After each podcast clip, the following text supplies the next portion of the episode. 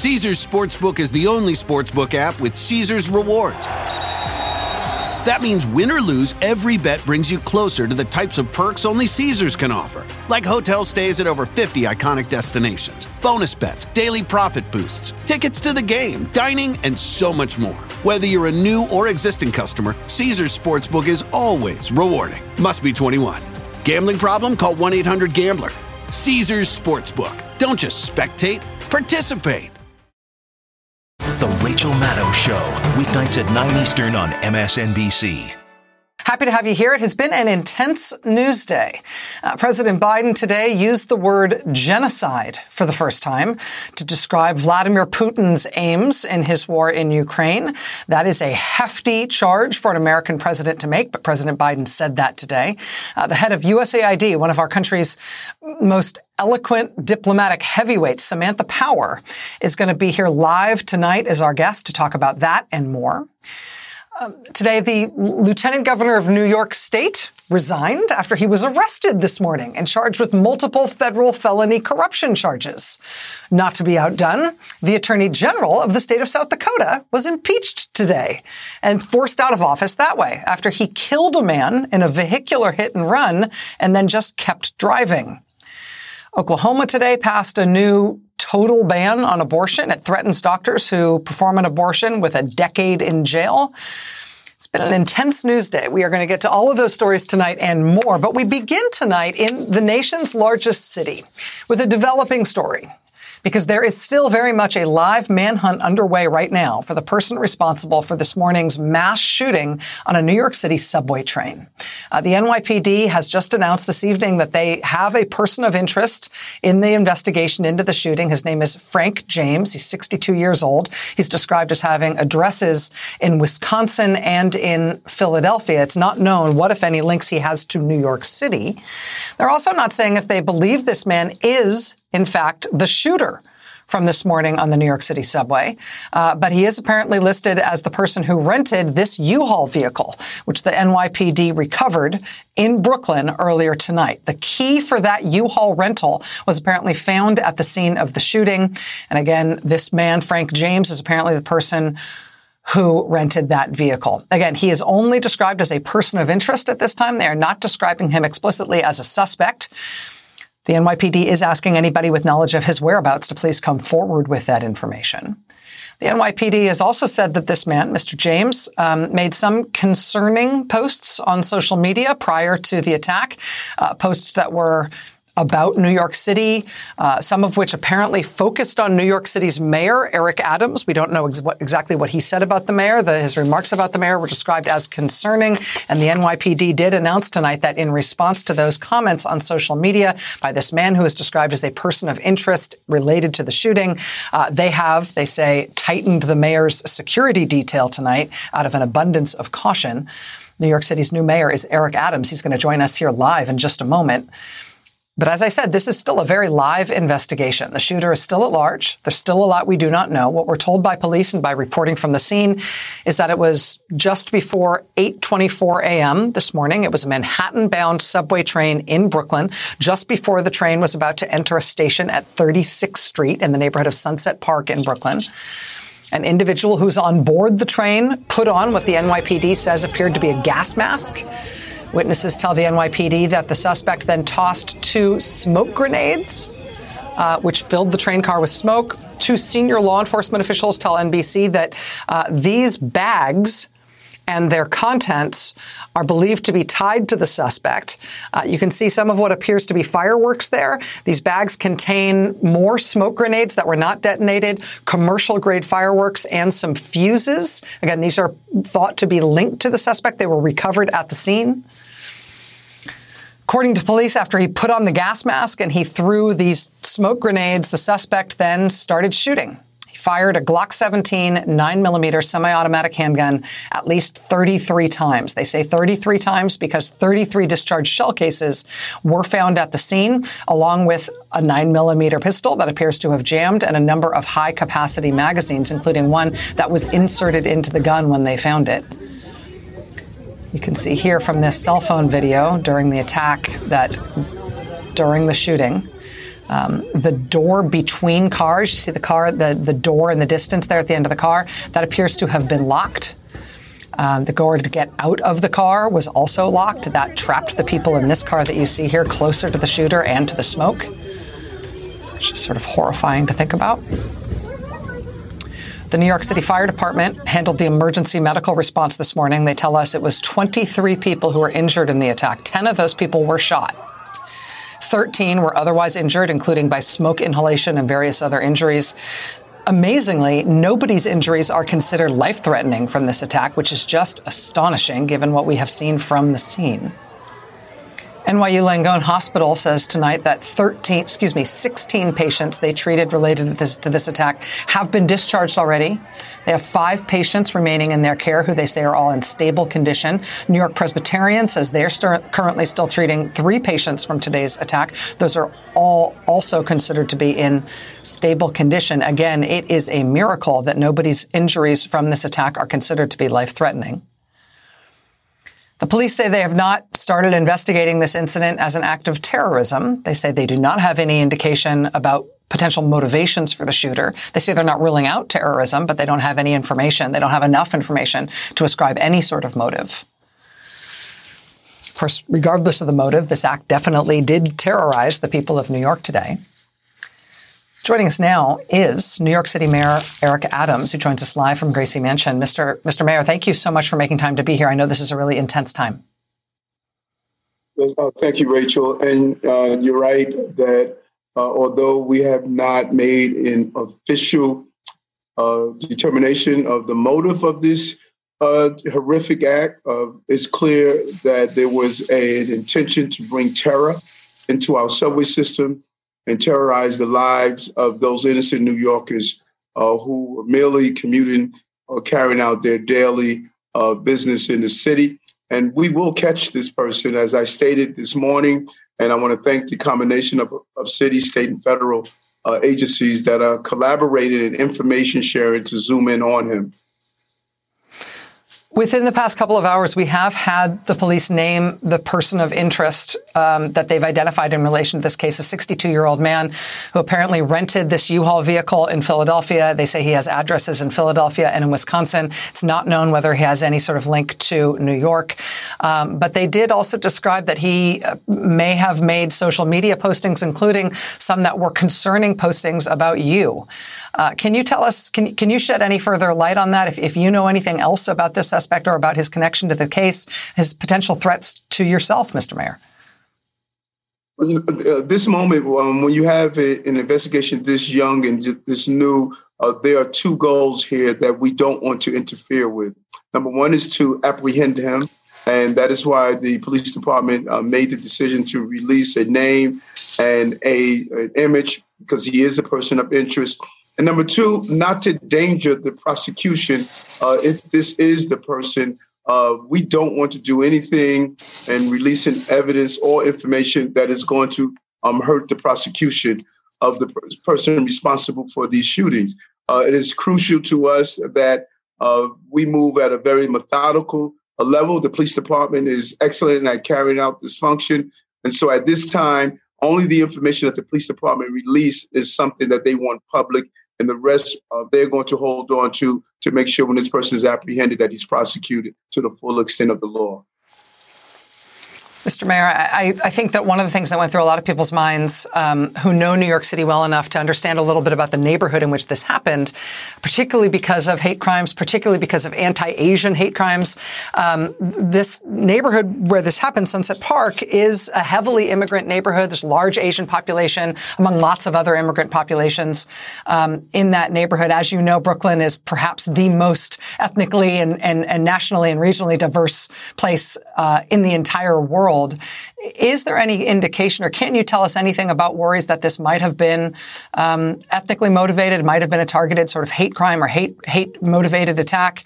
Uh, I think people surmise that that might be a possibility given the location of this, but we don't have anything to go on.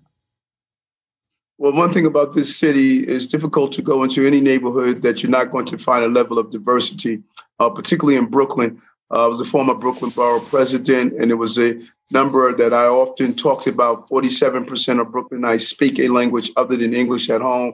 Uh, this is uh, really what you'll see all over New York City. For those who are not familiar with this city, uh, we do not see any evidence thus far uh, that uh, the perpetrator was attempting to and, carry out this act based on an immigrant population. But again, this investigation is new, and we're going to be thorough to look at all possibilities to determine exactly what motivated such a real sick uh, act on innocent people. Are you frustrated, Mr. Mayor, that there does not appear to have been any surveillance footage um, from the station? There does not appear to have been, for whatever reason, any working surveillance cameras at the site of the shooting. We also know that there were no uh, transit police officers in the station where this happened.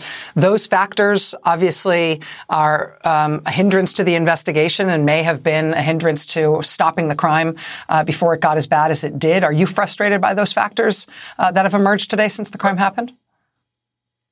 Uh, uh, no, there's not a level of frustration that has settled in. We are communicating with the MTA, uh, who uh, the agency is in charge of the cameras. Uh, we are communicating with them to identify what happened. one of the sole purposes for having cameras in the subway system is to identify acts like this, and we're pinpointing exactly what went wrong with the feed, and they have been extremely cooperative. And uh, the transit police personnel, uh, they have been really covering our vast subway system since January uh, 6th uh, till uh, this weekend. We have conducted over 265,000 uh, subways inspections, complementing uh, the patrol bureau and having them also co- conduct inspections and really zooming in on ensuring the omnipresence that's needed uh, throughout the entire system.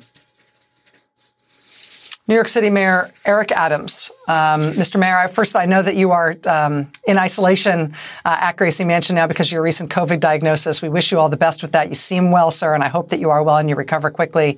And good luck with this investigation as the attempt uh, to find this person of interest and to solve this crime. Thank you, sir. Thank you. All right. Uh, as I mentioned there at the top here, the basics are that um, the New York police have identified a person of interest, not a suspect, but a person of interest in conjunction with this uh, mass shooting on a New York City subway. Ten people were shot, and more than a dozen other people uh, injured in other ways in this in this attack. Uh, they are searching for um, the perpetrator still tonight. We'll get you more information on this as we know more. Uh, obviously, in a live and developing situation like this, you never know when developments are going to arise, but we will let you know when we've got them. In the meantime, we've got a lot to get to here tonight. As I mentioned, uh, the director of USAID, Samantha Power, one of our nation's most eloquent, long-standing, uh, and bloody-minded diplomats in terms of being um, hard-nosed about human rights um, and about war crimes uh, and about the threat of genocide. Samantha Power, one of our nation's most distinguished diplomats, is going to be here joining us live. She's the former ambassador to the United Nations. She now runs USAID. She'll be with us just after the break. Stay with us. The International Rescue Committee is a critical organization working in more than 50 countries, responding to the world's worst humanitarian crises. The IRC serves people whose lives have been upended by war, conflict, and natural disasters. Responding within 72 hours after an emergency strikes, they stay as long as needed. Right now, in places like Afghanistan and Ukraine, families are experiencing adverse winter weather like heavy rain, frigid temperatures, and snowfall on top of war, hunger, and displacement. Many makeshift camps are unable to withstand extreme weather conditions. Some people are living without reliable electricity, while others can't afford to buy fuel for the heat source they do have. Donations help the IRC provide families with the resources they need to recover and rebuild their lives, including essential winter items like emergency food, shelter, fuel, medicine, blankets, winter gear, and cash assistance. For example, even just a $14 donation can provide a temporary shelter for a displaced family. Donate today by visiting rescue.org/rebuild. One of the easy and I think basically false cliches about the media, about the news media, um, is that the news used to be way better. That the news used to not be controversial, that the news used to be always spoken in a calm, authoritative voice with no snark and no attitude, and everybody agreed it was just the facts. And that's as far as it went. you hear that kind of facile cliche about what the news used to be like. You hear it all the time. You hear even very smart people assert that that was true about the media in the good old days and couldn't we just go back to that? The problem with that is if you actually go back and listen to what the news was like in the good old days, it blows that thesis out of the water almost instantly. Take, for example, the dripping sarcasm in this newsreel from the aforementioned good old days. Peaceful Finland, that distant northern country of lakes and fjords, of sailing ships and summer bathing beaches, has been invaded and bombed. The long crisis of apparently futile negotiation with Moscow has ended in attack by overwhelming power. The reason for this? The Soviet, a nation of some 180 millions, has been threatened by the 4 millions in Finland. The huge Russian Air Force, probably the biggest in the world, fears for its very existence. And the Red Fleet, no doubt, has been gravely menaced by Finland's two or three warships. What are the real facts? Ah, the good old days of voice of God authoritative news with no snark, right?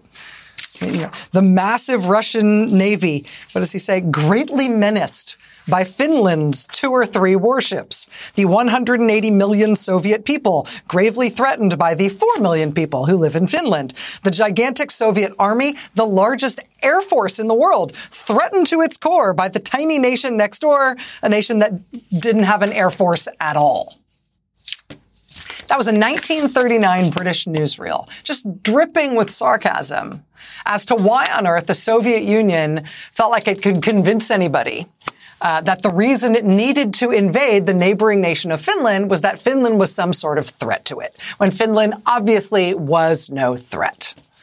I mean, Soviet Union, just like Putin is claiming about Ukraine now, the Soviet Union did claim that they were somehow in mortal danger from the much, much, much smaller country on their border. This country with a much, much, much smaller military, a country that was doing nothing at all to menace its much larger neighbor to the east. Just like what Putin is saying about Ukraine, the Soviet Union said the same thing about Finland in 1939. But the Soviet army did invade Finland in late 1939. And it appears that their plan was to topple the government in Finland, probably in a matter of a few days. They, they thought it would not be hard. Uh, the Soviet military went in by land, by sea, and by air. They used about 100,000 troops, which is huge.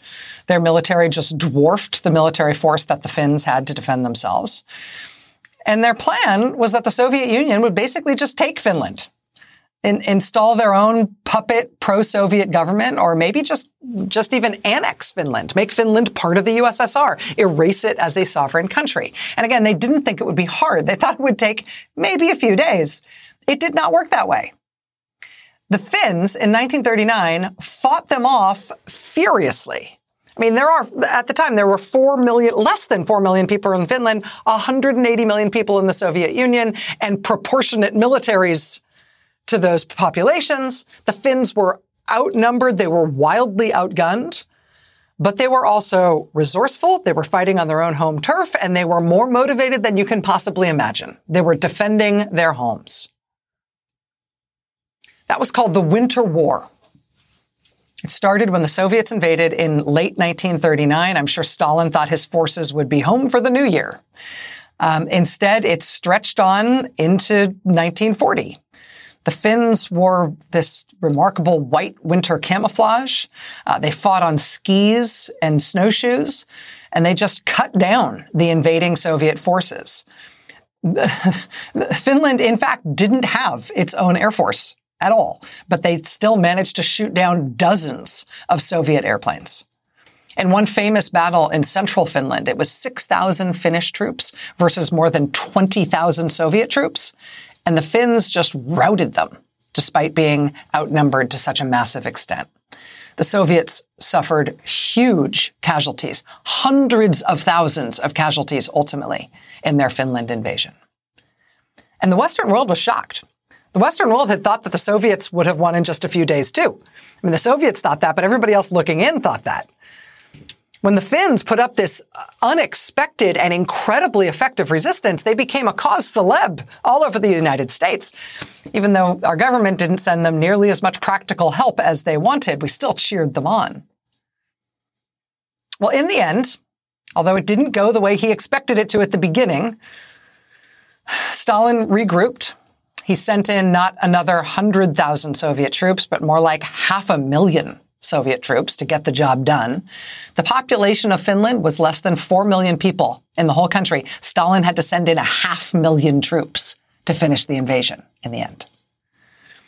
But the, the Finns still fought. They held their ground for weeks, even after the half million Soviet troops arrived in that second wave of the invasion. The Finns were able to hold on ultimately for more than a hundred days. And in the end, it did end. Uh, the Finnish government was not toppled. They negotiated a peace with the Soviets. And the negotiated settlement was bad for Finland, but it was nowhere near as bad as what Stalin had intended for when he invaded in the first place and just thought he'd run roughshod over the place. In the negotiated settlement that ended the Winter War, Finland did have to cede about 10% of its territory to the Soviets, which is bad. Um, but they stayed Finland. They kept their independence as a nation. They kept their sovereignty. They kept their way of government. They even got to keep their army. They got to stay who they are. And they also never forgot it. And that history is here to help now. that history is newly relevant now, not just because it echoes, right? Not just because the Finns holding off the Soviet invading force feels like history cheering from 83 years back, right? For, for the Ukrainians today holding off the Russian invading forces. I mean, it's relevant today not only because of those historical echoes. Beyond that, it's also directly relevant because Finland has never stopped preparing for Russia to invade them again. And because Russia invaded Ukraine, support has spiked in Finland and also in neighboring Sweden for those two countries to now join NATO. They never wanted to before, but now they do. One of the million different contradictory justifications Putin's given for why he needed to invade Ukraine, one that you often hear parroted by people in this country apologizing for Putin, um, is this idea that Putin felt cramped by NATO, that too many countries to the west of Russia had joined NATO, they were too close to Russian borders, so he had to invade Ukraine to ensure that Ukraine would never join NATO. He's made this case that, that the, you know, the reason for the war, at least one reason for this invasion is that Putin couldn't stand the feeling of having any NATO countries right up against Russia's borders. Well, Congratulations, Mr. Putin. Guess what you got for invading Ukraine? Even if Finland alone joins NATO, you will have just more than doubled the amount of Russian land border with NATO countries. Well done. Sweden's ruling party, the Social Democrats, they've always been against Sweden joining NATO, um, as has the, Russia, uh, the, the Swedish public. But now both the Swedish public and that ruling party in Sweden have changed their minds. Russia's adventures in invading Ukraine have shown without a doubt that Putin feels free to invade his neighbors that aren't NATO countries. So it makes sense that all of Russia's neighbors now might want to become NATO countries just to protect themselves. In Sweden, the Social Democratic Party put out a statement yesterday that said, quote, when Russia invaded Ukraine, Sweden's security position changed fundamentally. And so even though they have always been opposed to Sweden joining NATO, they're now expected to favor it. And the Swedish government is expected to decide on applying for NATO membership as soon as this summer. Even sooner than that, it looks like Finland is going to make its request to join. And NATO will say yes when these countries ask. One recent poll in Finland shows that even though just a couple of years ago, a majority of the Finnish public didn't want their country to join NATO, since Putin invaded Ukraine, they're sure in favor of it now. The Finnish people are now 68% in favor of joining, and that number spikes to 77% in favor of joining if the Finnish government studies the issue and decides to recommend it. Well, next week, the Finnish government is going to present a security review on this issue to their parliament a recent survey of members of the Finnish parliament says that uh, of the, the 200 MPs they've got, the 200 members of parliament, 194 are in favor of Finland joining NATO. That's 194 in favor, six against, which means the Finnish government is going to recommend that they join NATO and the Finnish public is going to support them and it's going to pass. And it's going to pass soon, apparently. A former prime minister of Finland tells the AFP this week that it is a foregone conclusion that Finland will request NATO membership, and the request will happen within the next few weeks. It'll happen in time for the next NATO summit in June. Now, Russia has responded by threatening that there's going to be consequences if that happens. Consequences including military consequences if two new nations join NATO. But these aren't just any two countries. I mean, particularly Finland. Since the Winter War in 1940, Finland has been getting ready for those kinds of threats from this country that invaded them before. And at least now is implicitly threatening that they might do it again. Finland is actually remarkably ready for those threats. In Finland, the country maintains secure stockpiles of at least a six month supply of all major food grains, things like oats and wheat. They also maintain a six month stockpile of all major fuel supplies. They require all pharmaceutical companies in Finland to keep secure stockpiles of several months worth of all major imported drugs. Every building above a certain size in Finland is required to have a bomb shelter. That's on top of a national plan that repurposes underground parking garage and ice rinks and pools into civilian shelters in the event of invasion. In the country's capital in Helsinki, they have built 10 million square meters of underground space underneath Helsinki proper. It includes an, it's not just like shelters and subway stations. It's an art museum and a church and a huge swimming complex and a mall and a go-karting track. You know, you might need it. Also a huge drinking water reservoir, all underground, all beneath the capital city of Helsinki for safety.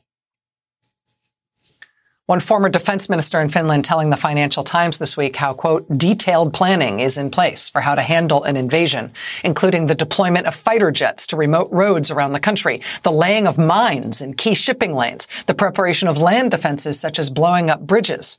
He says, quote, all armed forces headquarters are located in hillsides under 30 to 40 meters of granite. So they're ready. And here we've got Russia failing in Ukraine. They thought they would run roughshod over Ukraine. They thought they would walk in, they'd take Kiev within days. They thought they would decapitate the Ukrainian government and take over the country in less than a week. It is now 40 something days into this. They are continuing to pound away, having failed in all of their efforts thus far. Their new efforts that they're apparently just trying to kill as many civilians as possible, trying to just destroy as much civilian infrastructure in the country as they can, while trying to salvage something they can tell their own people was a win. At one level, um, this is all, you know, supposedly because Putin is so sensitive about having NATO get closer to Russia's borders. In the next few weeks, it is very likely that Russia is about to get a new country in NATO with which it shares an 830 mile long land border. Finland is a country that has humiliated the Soviet Union, the predecessor to Russia, in wartime before. Finland has spent the subsequent 80 plus years making themselves phenomenally resilient against any future Russian threat and preparing to repulse the next Russian attack, which they fully, fully expect. How is that going to work out? And again, this is going to come to fruition. This is all going to come to a head within the next few weeks. The United States is the leading military force in NATO. How should the United States be preparing for these eventualities? Today, the United States president, for the first time, said that what Putin is trying to do in Ukraine is commit genocide against the Ukrainian people. It means that he has accused Vladimir Putin of trying to wipe out the Ukrainian people as a people. That is a huge statement from the American president, especially because that kind of determination from the U.S. government brings with it some very serious responsibilities to respond. Last night, we reported here that the Russian opposition figure Vladimir Kara-Murza had been arrested in Russia after doing an interview with Ali Velshi here on MSNBC and another with CNN about the Russian war in Ukraine. As of last night, as we reported, Vladimir Kara-Murza's whereabouts were unknown. Today, Russian authorities say they are holding him for 15 days for disobeying police commands. I'm not sure anybody's expecting to see him after 15 days, but that is what the Russian authorities are saying they're going to do. Today is the second day since unconfirmed reports surfaced in Ukraine that Russian forces had used a chemical of some kind in an attack on Ukrainian forces and civilians in the city of Mariupol. Those reports remain unconfirmed today, but even those unconfirmed reports are prompting new questions for the United States and other allies of Ukraine as to what the response will be if those reports are confirmed, or if Russia otherwise does make some sort of move to start using chemical or biological agents as their traditional military efforts, again, have failed. Samantha Power started her career as a journalist and a war correspondent. She won the Pulitzer Prize for her reporting on genocide, what she called the problem from hell. She then became a senior advisor to candidate Obama and then President Obama. President Obama then named her America's ambassador to the United Nations. Samantha Power now serves President Biden as the head of USA, USAID, which is the part of the U.S. government that administers civilian aid around the world. She's had multiple trips to the nations bordering Ukraine in recent weeks. She's going to join us here live next. Stay with us. Caesars Sportsbook is the only sportsbook app with Caesars rewards. That means win or lose, every bet brings you closer to the types of perks only Caesars can offer, like hotel stays at over 50 iconic destinations, bonus bets, daily profit boosts, tickets to the game, dining, and so much more. Whether you're a new or existing customer, Caesars Sportsbook is always rewarding. Must be 21. Gambling problem? Call 1 800 Gambler. Caesars Sportsbook. Don't just spectate, participate. America. It's Ted from Consumer Cellular, the guy in the orange sweater, and this is your wake up call. If you don't have Consumer Cellular yet, now is the perfect time to switch and save. For a limited time, new customers can get wireless service for as low as $15 a month for your first year. Yep, the same exact nationwide coverage as the leading carriers for $15 a month for an entire year. What are you waiting for? Call 1 888 freedom or visit consumercellular.com and use code radio15. See consumercellular.com slash first year 15 for promotional details. Your family budget, your ability to fill up your tank, none of it should hinge on whether a dictator declares war and commits genocide a half a world away. Uh, uh, whether a dictator declares war and commits genocide half a world away. President Joe Biden speaking this afternoon. It's the first time he's used that word, genocide, to describe the war in Ukraine. The president of the United States calling something a genocide is a big deal. Last year, you might remember President Biden making huge headlines when he became the first U.S. president to recognize the Armenian genocide more than a century after it happened. One of the people who's been intimately involved in those kind of decisions about those, that kind of important nomenclature within the U.S. government over the years is Samantha Power. In 2002, she wrote a Pulitzer Prize winning book on the subject called A Problem from Hell America and the Age of Genocide. By 2013, President Obama had named her the ambassador to the United Nations. When President Biden took office, he chose her to lead USAID, which is the part of the U.S. government that gives assistance to civilian populations who need help overseas. Samantha Power, in that role, has just returned from her third trip to the Ukrainian border since the war started. She was just in Moldova and in Slovakia, where she's been assisting with the ongoing refugee crisis on the ground there. Administrator Samantha Power joins us live now. Uh, Madam Administrator, thank you so much for being here. It's really nice to see you. Good to see you, Rachel.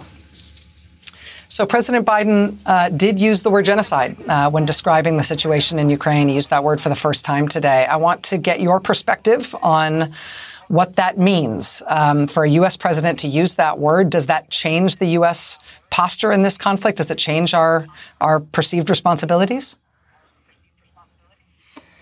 Well, let me just say that from the beginning of the war, we've seen two things: um, extraordinary brutality and I say that as somebody, as you said, who's studied mass atrocities and genocide over time. I mean, I didn't think I was capable of being shocked by the actions of violent, brutal leaders um, and their coldness to human life. But even though we warned that a lot of this was coming, when you see mothers digging their sons out of wells, or you see bodies being burnt to hide evidence or just to destroy the the will of families who have to watch it happen. I mean, it is searing. What is happening is grotesque and horrific. At the same time, from the very beginning of the war, uh, in part because uh, Putin projected uh, at least some of his intentions in terms of launching the military invasion and being willing uh, to target civilians and leaders and journalists and NGO uh, professionals. Um, we've been working with the Ukrainians to help document uh, the atrocities underway, which started on day one when they began hitting residential areas and and uh, you know hospitals and, and the like. So. In terms of the formal legal determination, inevitably that is going to occur in a courtroom uh, or through an elaborate legal process where we gather testimonies, combine it with intelligence, where we can show intent to destroy a national, ethnic, or religious group as such, in this case, a national group, as the president said. That will come, but I think what the president was speaking to is to what we all see with our own eyes, which is intentionally trying to wipe out Ukrainians because they are Ukrainians. And, and I think that uh, was why that determination by him was made. But he was the first to say, look, we have a process. We're building toward, uh, you know, the UN Commission of Inquiry that's been set up. The International Criminal Court has uh, announced that it's opening an investigation. So there'll be plenty of venues to gather everything in one place and run through this. But, but the facts of what we see every day and above all what the Ukrainians are experiencing every day are plain as day. Given the overall point of this war for Vladimir Putin, the invasion itself, uh, the shifting justifications he's given and explanations he's given for why he's doing what he's doing, and the way that he has carried it out, do you honestly think that he cares about being accused of war crimes, that he sees any realistic threat of being held accountable for some type of warfare that might be described as criminal as opposed to the war itself, which arguably is criminal as a whole. I mean, it just it feels like almost an academic determination at this point, especially for a dictator who doesn't ever plan on leaving power. You know, it's a fair question for sure because we see the kind of culture of impunity that he's embedded himself in for a very long time. We see the the long table and the yes men and the sycophants and anybody who raises a voice of dissent, whether on TV or in his inner circle. You know, we don't see them again. So, so I hear you, but I, I just offer a, a, personal reflection on that question, which is I got my start in, in Bosnia as a as a kid reporter, documenting some of these crimes on the ground, not with an eye to legal determinations, but just as a as a simple uh, freelance war correspondent. And I can say, having interacted with the, the, the big guys of that time, the, the, the, brutal war criminals of that time, the Ratko Mladic's, the Slobodan Milosevic's, the Radovan Karadzic's, you know, names that people aren't really talking about anymore. But they carried themselves in the same way. They sat at those long tables. They, you know, cut people off the air who offered dissenting views. You know, they only surround themselves with yes men. Oh, you're so smart, President Milosevic. You're so this, you're so that. And I never dreamed that history would turn and that these three individuals would end up, you know, in in in the Hague, and nor did did the victims of their of their atrocities. So it isn't to say that inevitably history will repeat itself, but it is to say that history is long. And sadly, you know, this war, every day that this war goes on, seven weeks, every day that the the circle of economic consequences combined with the prospect of the sword of Damocles in a in a legal sense or in a judicial accountability sense. Every day that that doesn't impact Putin's calculus in the here and now is one day too many. So we we all understand that, but I think to think that just because he's at a long table now and and and looking like he is standing immune to the consequences of his brutality, I think could prove short-sighted. Huh. Um, let me ask you about something that we just heard from the Ukrainian military. I know you just got back from Moldova uh, on the Ukrainian border there. The Ukrainian military this week is gave an unusual warning about Moldova. They warned that Russia, they believe Russia may be about to do something in Moldova that they're then going to blame on Ukraine to justify Russia expanding the war and invading that country too. Basically, they're warning that Russia's looking for a fake justification to keep moving, to keep expanding the war into, into neighboring countries that they've had their eye on for a while.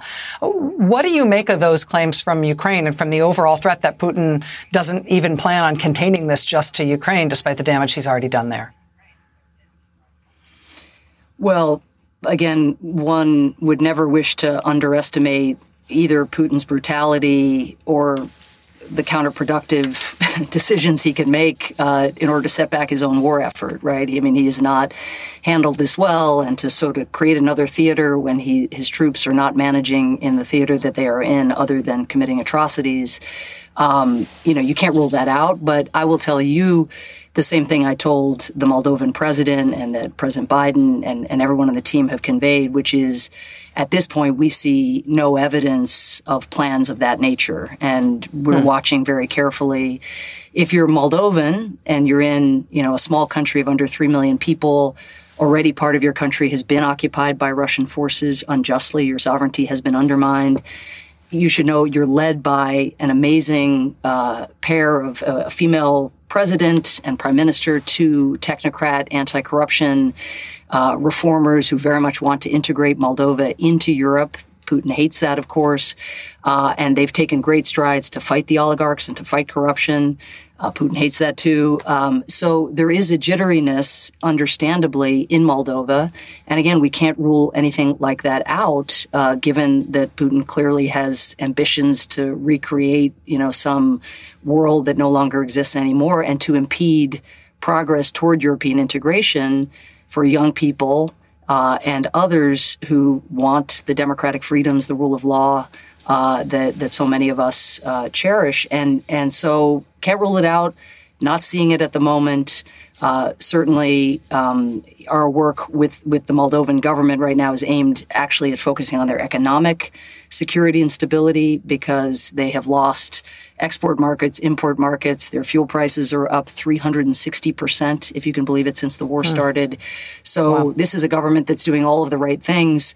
And already the impact of this war, well and apart from any new military dimension to it, uh, is really jeopardizing uh, an incredibly important journey that they are on toward democratic progress.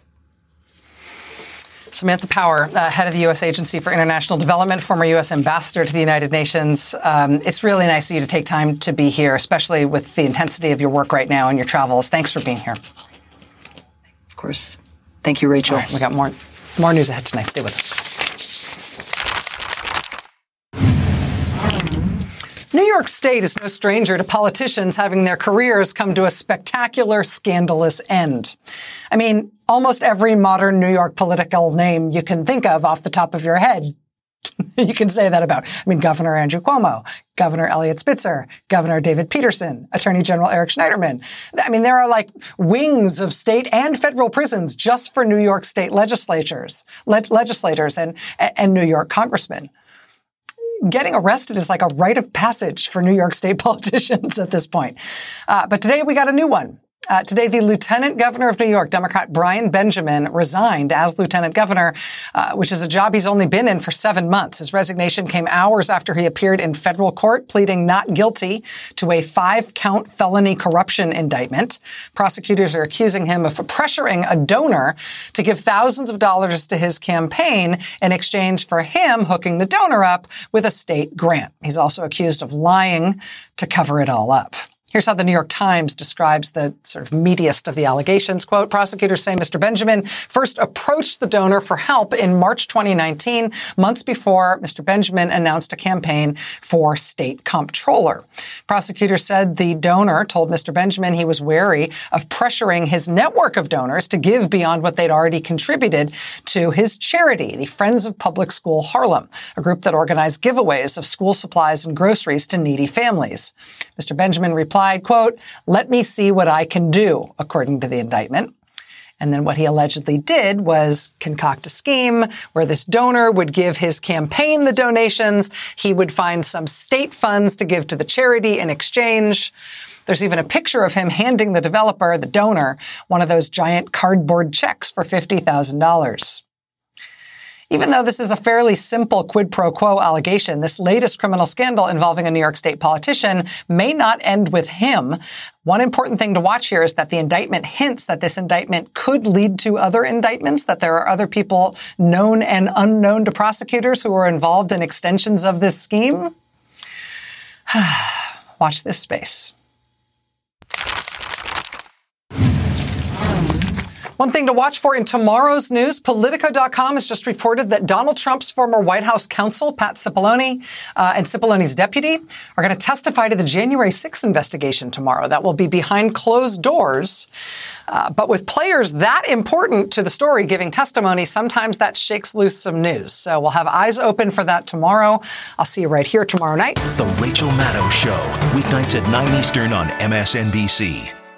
Caesars Sportsbook is the only sportsbook app with Caesars rewards. That means win or lose, every bet brings you closer to the types of perks only Caesars can offer, like hotel stays at over 50 iconic destinations, bonus bets, daily profit boosts, tickets to the game, dining, and so much more. Whether you're a new or existing customer, Caesars Sportsbook is always rewarding. Must be 21. Gambling problem? Call 1 800 Gambler. Caesars Sportsbook. Don't just spectate, participate.